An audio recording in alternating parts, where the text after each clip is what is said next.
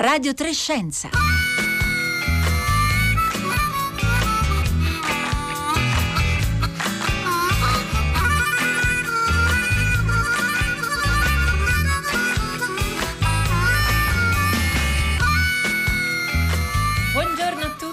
Buongiorno da Roberta Fulci, bentornati a Radio Trescenza. Oggi vi eh, presentiamo un personaggio veramente poliedrico, una ricercatrice britannica, protagonista di TED Talk di grande successo, volto televisivo anche alla BBC, speaker radiofonica e soprattutto matematica. Il suo nome è Hannah Fry, ha 35 anni, è tra i protagonisti della comunicazione della matematica nel Regno Unito e noi l'abbiamo incontrata ieri, naturalmente online e questa occasione è arrivata perché Hannah Fry è anche una scrittrice. Quest'anno un suo libro ha vinto il premio Asimov, un premio letterario dedicato alla saggistica scientifica che coinvolge le scuole superiori di gran parte d'Italia. Quest'anno è la sua quinta edizione e i ragazzi che partecipavano hanno scelto uno dei libri di Anna Fry, Hello World, che è uscito in Italia per Bollati Boringhieri. Ora però l'attività di Anna Fry in tv, alla radio, sul web, eh, di saggista con i, con i, libri che scrive non le impedisce di continuare anche a fare ricerca allo University College di Londra. Lei fa una ricerca che è anche molto attuale perché studia i modelli che descrivono il comportamento delle persone soprattutto negli ambienti urbani. Questi sono aspetti cruciali, lo sappiamo, nel contenimento della pandemia che stiamo vivendo e perciò ci ha proposto un sacco di considerazioni interessanti sulla diffusione delle infezioni, sulla fine del lockdown, sui test serologici, seri, scusate, sierologici allora, su tutto quello che ascolterete oggi, noi aspettiamo come sempre i vostri commenti. C'è Rossella Panalisi in studio che è pronta a riceverli. Potete scrivere al 335 5634 296 via sms oppure eh, via WhatsApp. Lo ripeto, 335 5634 296. Mentre noi oggi vogliamo iniziare proprio dall'esperienza di Hannah Fry sui modelli matematici che descrivono il comportamento delle persone. Perché un paio di anni fa, in tempi non sospetti, andava in onda su BBC4 un documentario intitolato Contagion in cui proprio Anna Fry raccontava un esperimento sociale.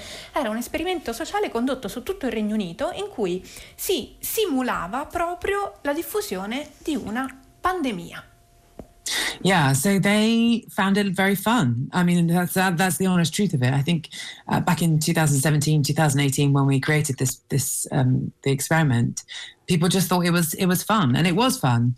Um, there was I remember a message that I got from someone on Twitter who was playing the game with us, um, who. Uh, they sent a message saying they'd just been to a big shopping center and they thought it was very funny how they just infected lots of people. They, you know, and that was kind of the attitude. It was it was like a big game. You know, it's like you're playing a, a countrywide version of it. Um, you know, the childhood game, and that was really how people reacted. Uh, and I think that that's kind of understandable, really. There's, it's it's very difficult to underline the seriousness of the situation. Uh, um, and, until you live through it. I think I myself probably took it a bit more light-hearted than, than looking back um, it feels. In realtà, dice Hannah Fry, eh, si divertirono un sacco quando abbiamo messo su quell'esperimento, era il 2017-2018, un gruppetto di partecipanti mi scrisse su Twitter che erano appena stati in un centro commerciale ed erano tutti molto divertiti perché chissà quanta gente avevano contagiato. Lo spirito era proprio quello, era come un grande gioco su scala nazionale. Lo capisco perché è difficile rendersi conto della serietà della cosa finché non la vivi. Io stessa, ripensandoci ora, direi che la presi molto, ma molto a cuor leggero. Rossella Panaresi oggi sarà la voce italiana di Anna Fry e penso che un po' tutti ci possiamo riconoscere nelle parole che abbiamo appena sentito. Un conto è parlare di un disastro che sta avvenendo sotto i nostri occhi, un altro conto naturalmente è partecipare a una simulazione. Andiamo però a capire meglio come funzionava quella simulazione, ce lo racconta la stessa Anna Fry. The idea behind this, I was working with a number of epidemiologists, particularly a group at the London School of Hygiene and Tropical Medicine and a group at Cambridge University. Lavoravo con un gruppo di epidemiologi della London School of Hygiene and Tropical Medicine e un gruppo dell'Università di Cambridge. Tutti gli esperti sapevano molto bene che l'arrivo di una pandemia non solo era verosimile, ma era praticamente certo. Si trattava solo di capire quando questa pandemia sarebbe arrivata e sapevano che avevano bisogno di essere il più possibile preparati al suo arrivo. Per questo abbiamo pensato allora agli smartphone. Viviamo in un mondo pieno di smartphone che raccolgono tantissimi dati, eppure questi dati non erano a disposizione. Il problema, continua Hannah Fry, era capire l'impatto dei vari interventi, come chiudere le scuole, chiudere gli aeroporti o fermare l'intero paese. Serviva conoscere il comportamento delle persone in condizioni normali. E proprio la situazione in cui ci troviamo ora, sappiamo che dobbiamo riprendere le attività, ma dobbiamo farlo in modo che non ci riconduca allo scoppio di una nuova epidemia e per farlo dobbiamo capire, dobbiamo capire molto bene come agiscono le persone, come si spostano, come viaggiano, chi incontrano. L'esperimento di allora funzionava così. Chiunque poteva partecipare, bastava scaricare un'app e permetterle di geolocalizzarti sul cellulare per tutta la giornata, 24 ore. Alla fine scrivevi con quante persone eri venuto in contatto. Con quei dati siamo riusciti a simulare una pandemia virtuale attraverso tutto il Regno Unito. L'obiettivo, dice Anna Fry, era raccogliere quei dati per usarli in un modello matematico che sarebbe servito all'arrivo di una vera pandemia ed era il modo per darci la panoramica più ricca possibile del comportamento delle persone, usando i dati più affidabili disponibili. E alla fine è stato proprio così, perché quei dati sono stati una parte cruciale dei modelli che si stanno usando ora per capire come uscire dalla fase di lockdown. Sono parole di Anna Fry, stiamo ascoltando Anna Fry, matematica eh, britannica e divulgatrice, che un paio di anni fa prendeva parte a questo grande esperimento collettivo eh, su tutto il territorio nazionale del Regno Unito e eh, simulavano una pandemia. Quella simulazione, parliamo appunto di due anni fa, ha raccolto dei dati che sono diventati poi la base su cui costruire modelli che si stanno applicando oggi. Abbiamo chiesto ad Anna Fry se quei modelli, quei modelli che costruirono allora sulla base dei dati raccolti con una app rispecchiano quello che poi stiamo osservando adesso nella pandemia reale da nuovo coronavirus. In terms of what we collected, uh, I think that that remains the most up-to-date data, the best data that we have. Um, but that data is purely focused on Credo che quelli che abbiamo raccolto allora rimangano i dati più aggiornati, i migliori che abbiamo al momento, ma quei dati si concentrano esclusivamente su quanto ci spostiamo e quanto spesso entriamo in contatto con altre persone. È un po' come un mattoncino della Lego. Prendi quel mattoncino e lo inserisci in una simulazione più ampia di come si diffondono le pandemie. All'epoca la, eh, parlavamo dell'influenza, un'influenza che sfociava in una pandemia, quindi ci sono delle differenze per cui la simulazione che abbiamo fatto non coincide perfettamente con quello che sta accadendo in questo momento. Ora, per quanto riguarda la diffusione, i virus influenzali e il nuovo coronavirus sembrano somigliarsi, anche se biologicamente sono cose molto diverse. Ma dal punto di vista dei dati della diffusione presentano più somiglianze che differenze, perciò molte delle simulazioni mostrate in quel documentario sono rilevanti in termini di messaggio generale, anche nella situazione in cui ci troviamo adesso. Ma anche le differenze tra coronavirus e influenza sono molto critiche. Forse sono proprio quelle differenze il motivo per cui il Regno Unito ha reagito più lentamente degli altri paesi europei. E di Regno Unito anche abbiamo parlato con, con, Anna Fry di come il pubblico britannico e non, di come il grande pubblico sta reagendo rispetto al ruolo della matematica, della scienza e della matematica in particolare come eh, strumento di soluzione o almeno di descrizione della pandemia. Allora Anna Fry non, non solo fa ricerca ma si occupa anche da sempre di comunicare la matematica, di raccontare la matematica noi le abbiamo chiesto come, se, come, le sembra che il pubblico eh, stia, stia, accogliendo eh, la scienza e il ruolo degli scienziati? E lei ci ha risposto così. Okay, so this is such an important question, and I hope I managed to do it justice in my answer. I think that broadly speaking, I mean, I think the same thing um, it's the same message in many ways as I had in my book, Questa è una domanda molto importante. Io spero di riuscire a renderle giustizia con la mia risposta, che a grandi linee è lo stesso messaggio del mio libro. Quando si tratta della nostra percezione della matematica, degli algoritmi o della scienza in generale, è molto molto facile cadere nella trappola di scivolare in due possibili posizioni estreme. La prima è quella di chi liquida la scienza come una totale assurdità, come se non avesse alcun senso, come se i modelli matematici fossero privi di significato. Ed è una strada molto pericolosa da percorrere. Dall'altra parte ci sono le persone che conoscono abbastanza bene i modelli matematici per sapere che non sono privi di significato, ma forse non li conoscono così a fondo da sapere che non vanno interpretati alla lettera. E questo è il caso di tutte le persone che ripongono troppa fiducia negli algoritmi, nei modelli matematici e che pensano che questi strumenti siano capaci di darci una verità assoluta. La realtà è da qualche parte, nel mezzo tra queste due correnti di pensiero. C'è una citazione molto famosa dello statistico britannico George Box che dice tutti i modelli sono sbagliati, ma alcuni sono utili. Ecco, dovremmo ricordarcelo sempre tutte queste considerazioni di Anna Fry non galleggiano in teoria, in una teoria, insomma, nel vuoto, si riferiscono a qualcosa di molto molto reale, perché il 10 maggio scorso Boris Johnson ha twittato una serie di slide che rappresentavano il rischio legato alla riapertura in una forma, diciamo, mm, forse potremmo dire pseudo-matematica, cioè la forma era matematica e il contenuto non lo era. La prima di queste slide conteneva un'uguaglianza Ehm, che Anna Fry definisce un'equazione finta, era una frase messa in forma matematica. Anna Fry chiama questi stratagemmi finte equazioni e ha commentato questo tweet del, eh, del premier britannico Boris Johnson eh, scrivendo a sua volta un tweet. Mi rendo conto, scriveva Anna Fry, che questa equazione non va presa alla lettera, ma onestamente mi fa cadere le braccia. Le abbiamo chiesto perché. The flip side of that, the reason why I got so angry in that tweet saying that my eyes were bleeding from Boris Johnson's mathematics, is that I think that um, I think the general public just has uh, their relationship with mathematics is a complicated one.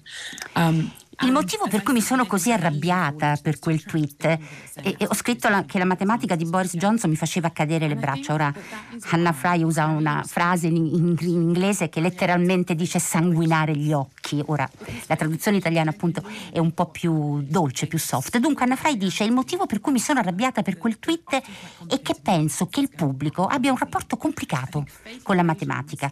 Tutti possono facilmente cadere in una di quelle due trappole.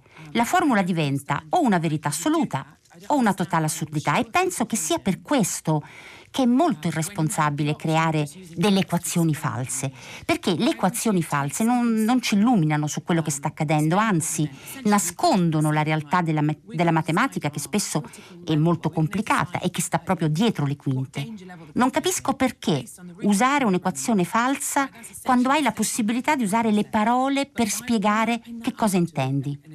In sostanza l'equazione, o la finta equazione, diceva questo, decideremo il nostro livello critico o capiremo in quale livello di pericolo si trova il paese in base al numero di riproduzione e al numero di casi. Ma questa è un'affermazione. E metterla sotto forma di equazione, un'equazione falsa appunto, significa che stai fingendo che qualcosa sia più complicato di quanto non lo è realmente e penso che non ci sia motivo per farlo, a meno che tu non stia cercando di far credere alla gente che esiste un'equazione matematica che ti sta dando la risposta assoluta, quella definitiva, a meno che tu non stia fingendo che non ci sia incertezza in quello che stai presentando e questo penso che sia molto irresponsabile. Qui divento presuntuosa, ma io penso che questo sia un modo di usare la matematica come arma per impedire alle persone di porsi delle domande e penso davvero che sia profondamente irresponsabile. Una posizione netta nettissima quella di Anna Frai rispetto all'uso della matematica, l'uso un po' improprio della matematica per comunicare eh, con eh, il pubblico. Anche abbiamo sentito varie parole chiave in, in, questa sua risposta. Una, e torneremo ad ascoltare anche eh, altre sue considerazioni, una parola chiave è incertezza. Il suo libro, il libro che ha vinto il premio Asimov, di cui tra poco parleremo, parla molto di incertezza. Allora adesso è arrivato il momento di dare il benvenuto all'ospite che ci ha raggiunto al telefono. Francesco Vissani, buongiorno. Buongiorno, buongiorno Roberta. Buongiorno, dirigente di ricerca presso i laboratori nazionali del Gran Sasso dell'Istituto Nazionale di Fisica Nucleare Fisico al Gran Sasso Science Institute e in questa veste oggi è nostro ospite l'ideatore, il fondatore del premio letterario Asimov. Allora, quest'anno a vincere il premio Asimov è stato proprio il libro di Hannah Fry, si intitola Hello World, Essere umani nell'era delle macchine, uscito l'anno scorso per Bollati Boringhieri. Allora, Francesco Vissani, eh, io vorrei vorrei con lei iniziare da qui. Il premio Asimov negli anni ha coinvolto ormai migliaia di ragazzi in tutta Italia. Se andate su internet e, e cercate il canale YouTube di, eh, del premio Asimov trovate una quantità enorme di video recensioni da parte dei ragazzi che vengono da, da tantissime regioni diverse. Ci, ci, racconta come lei vive l'interazione con tutti questi ragazzi che stanno partecipando, che hanno partecipato gli anni scorsi e in particolare quest'anno?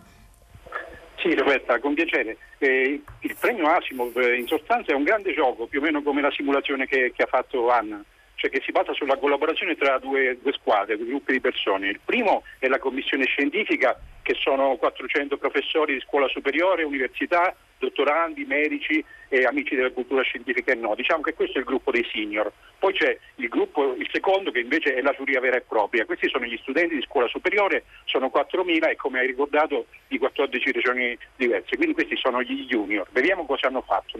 L'estate scorsa la commissione scientifica, cioè i senior, ha letto, ha selezionato 5 tra i migliori libri pubblicati nei due anni precedenti. Poi all'inizio dell'autunno abbiamo proposto alla giuria, ai ragazzi, questi libri chiedendo loro di, di, di permetterci di scegliere quale fosse il migliore.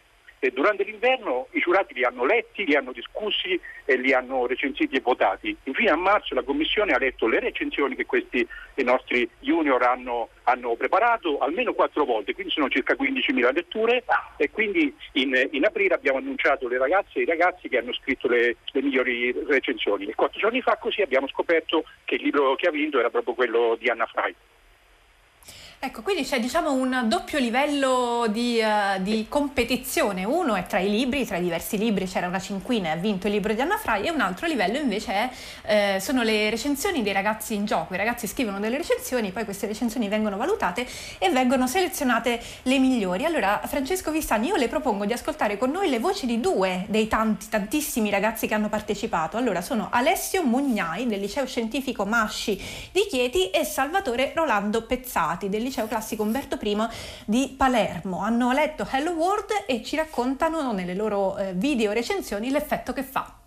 Ho recensito per il premio Asimov il libro Hello World di Anna Fry. Fry ci porta in un viaggio nel nostro mondo attraverso tante località, tutte località astratte. Sto pensando per esempio al potere, ma anche ai dati, i cosiddetti big data, oppure la salute, l'arte, le auto e persino la criminalità. Tutto questo sempre partendo da un caso particolare, da un evento, da un fatto di cronaca, che veda per protagonisti gli stessi algoritmi e che l'autrice utilizza per eh, sviluppare poi delle riflessioni più ampie. Il capitolo dedicato alla salute in questo periodo si rivela veramente profetico. Ecco. Sicuramente quello che possiamo trarne è il fatto che dobbiamo evitare di affidarci troppo ad algoritmi che non conosciamo o che magari utilizziamo perché i loro rischi sono dissimulati e i benefici esagerati. Utilizzo queste parole precise perché sto citando proprio un passo di Hello World. In un mondo in cui tuttavia aumentano la sfiducia nella scienza e d'altra parte aumenta la tendenza ad una eccessiva semplificazione, il libro della Fry è molto eh, prezioso in questo senso perché fornisce al lettore degli strumenti che possono essere utili per formare, per formare una propria prospettiva che sia aderente alla realtà. Voglio ringraziare il Premio Asimo per avermi fatto conoscere sia questo libro ma anche questa comunità di persone, per averci diciamo connesso, per essere riusciti anche noi ragazzi magari a cercare di trattare la complessità e la diversità di, di noi esseri umani, esseri umani che attualmente vivono in un preciso momento storico, quello dell'età delle macchine. Alessio e Salvatore, due lettori veramente molto, molto accorti, avete sentito le loro voci nel recensire il libro Hello World di eh, Anna Frai. Nel frattempo, Rossella, ci sono dei messaggi da parte dei nostri ascoltatori? Sì, sono arrivati, cominciano ad arrivare messaggi al 335 5634 296. Allora, innanzitutto alcuni, tra cui Stefano da Padova, ci dicono siete gentili, ci potete ripetere il titolo del libro scandendo bene il nome dell'autrice e il nome anche del titolo, altri ci chiedono di ricordare il documentario a cui abbiamo fatto riferimento ed altri eh, che non si filmano dicono di ricordarci esattamente chi è eh, Hannah Fry, quindi c'è molto interesse eh, per il personaggio, per questa matematica che poi è anche donna di televisione e, e, e di radio. E un altro messaggio eh, di eh, Marilena dice ma il premier eh, Boris Johnson era a conoscenza di questo studio, si riferisce naturalmente alla simulazione Contagion di cui abbiamo parlato prima e poi eh, un altro ascoltatore o ascoltatrice che non si filma ci ricorda che ieri è morta Anne Mitchell, un'altra grande matematica che eh, lavorò a Bletchley Park, cioè alla decodifica del, eh, del cifrario eh, Enigma e credo che ricordarla non solo sia doveroso ma che abbia molti punti di contiguità Roberta con quello di cui stiamo parlando.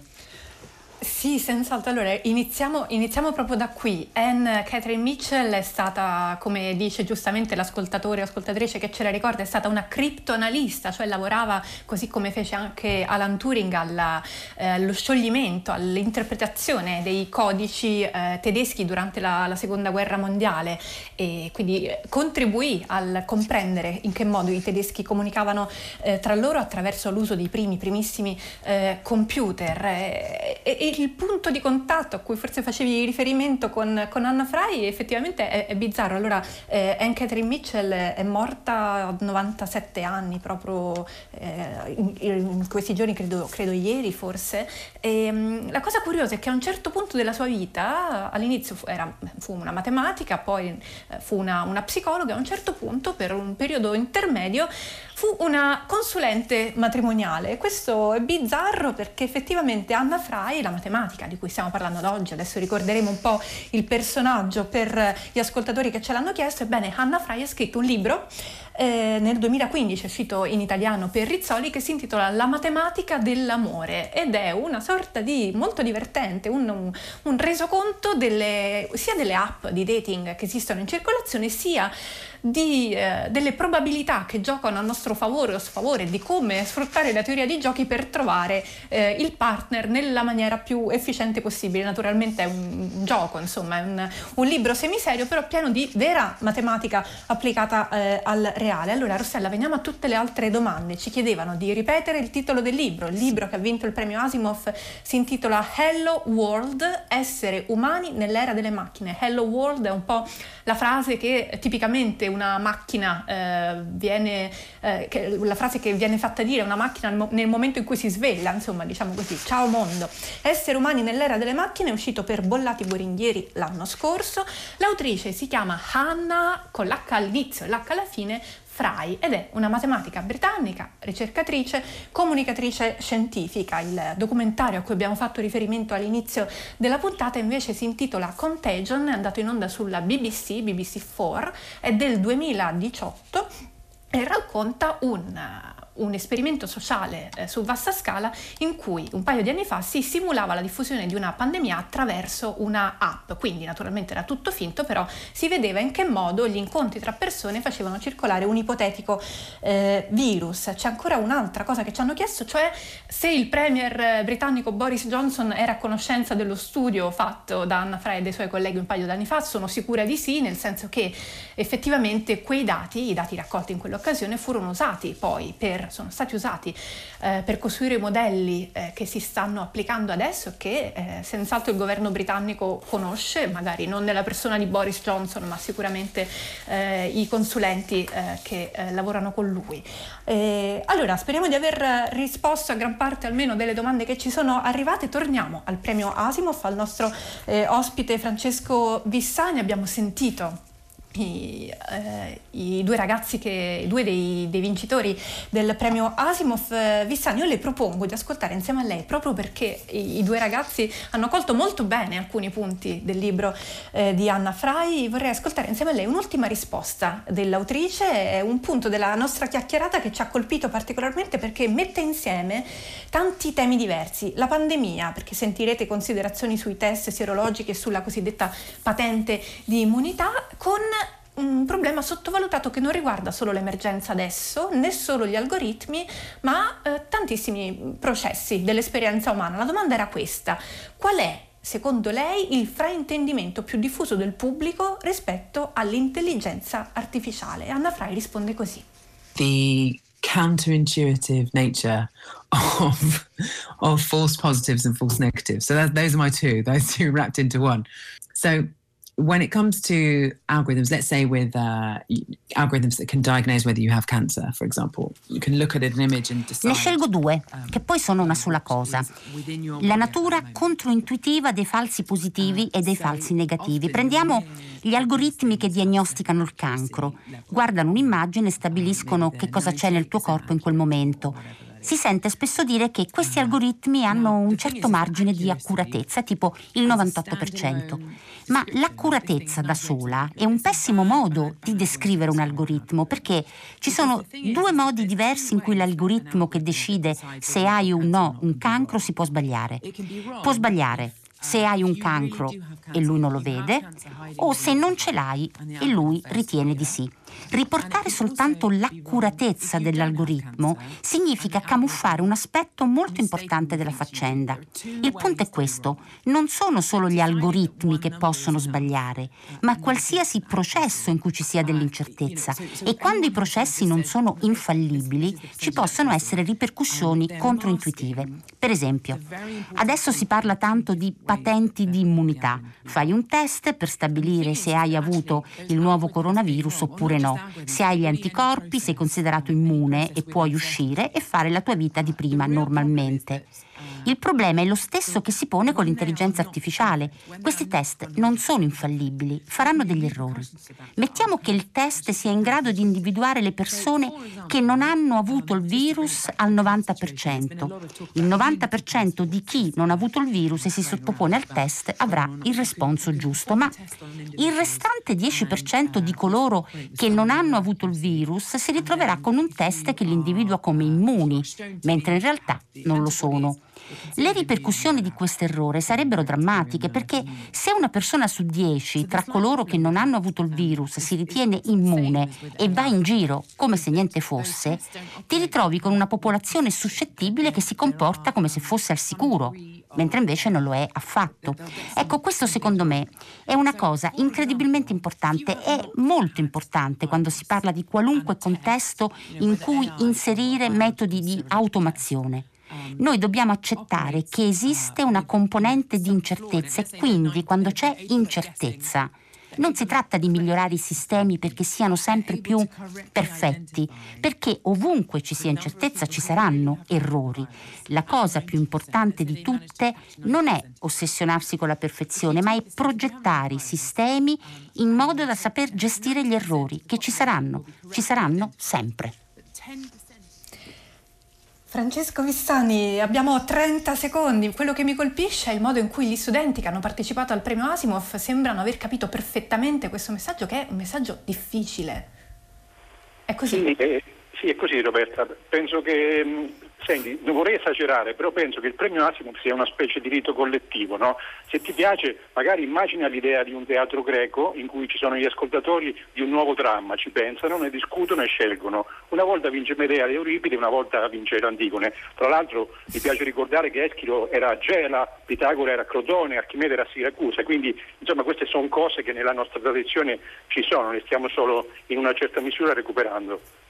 È un perfetto parallelo della dimensione collettiva del premio Asimov. Allora grazie a Francesco Vissani, eh, fisico ai laboratori nazionali del Gran Sasso e del GSSI, ideatore del premio Asimov. Grazie naturalmente ad Anna Frai per il tempo che ci ha dedicato. Siamo arrivati alla fine della trasmissione di oggi. Voi trovate sui nostri canali social anche il materiale che abbiamo citato e anche i riferimenti al documentario di Anna Frai se volete eh, cercarlo. Vi salutano con me Francesca Buoninconti, Marco Motta, Rossella Panarese e Paola Brai. Adesso arriva Marco Mauceri per il concerto del mattino. Da Roberta Fulci, buona giornata a tutti.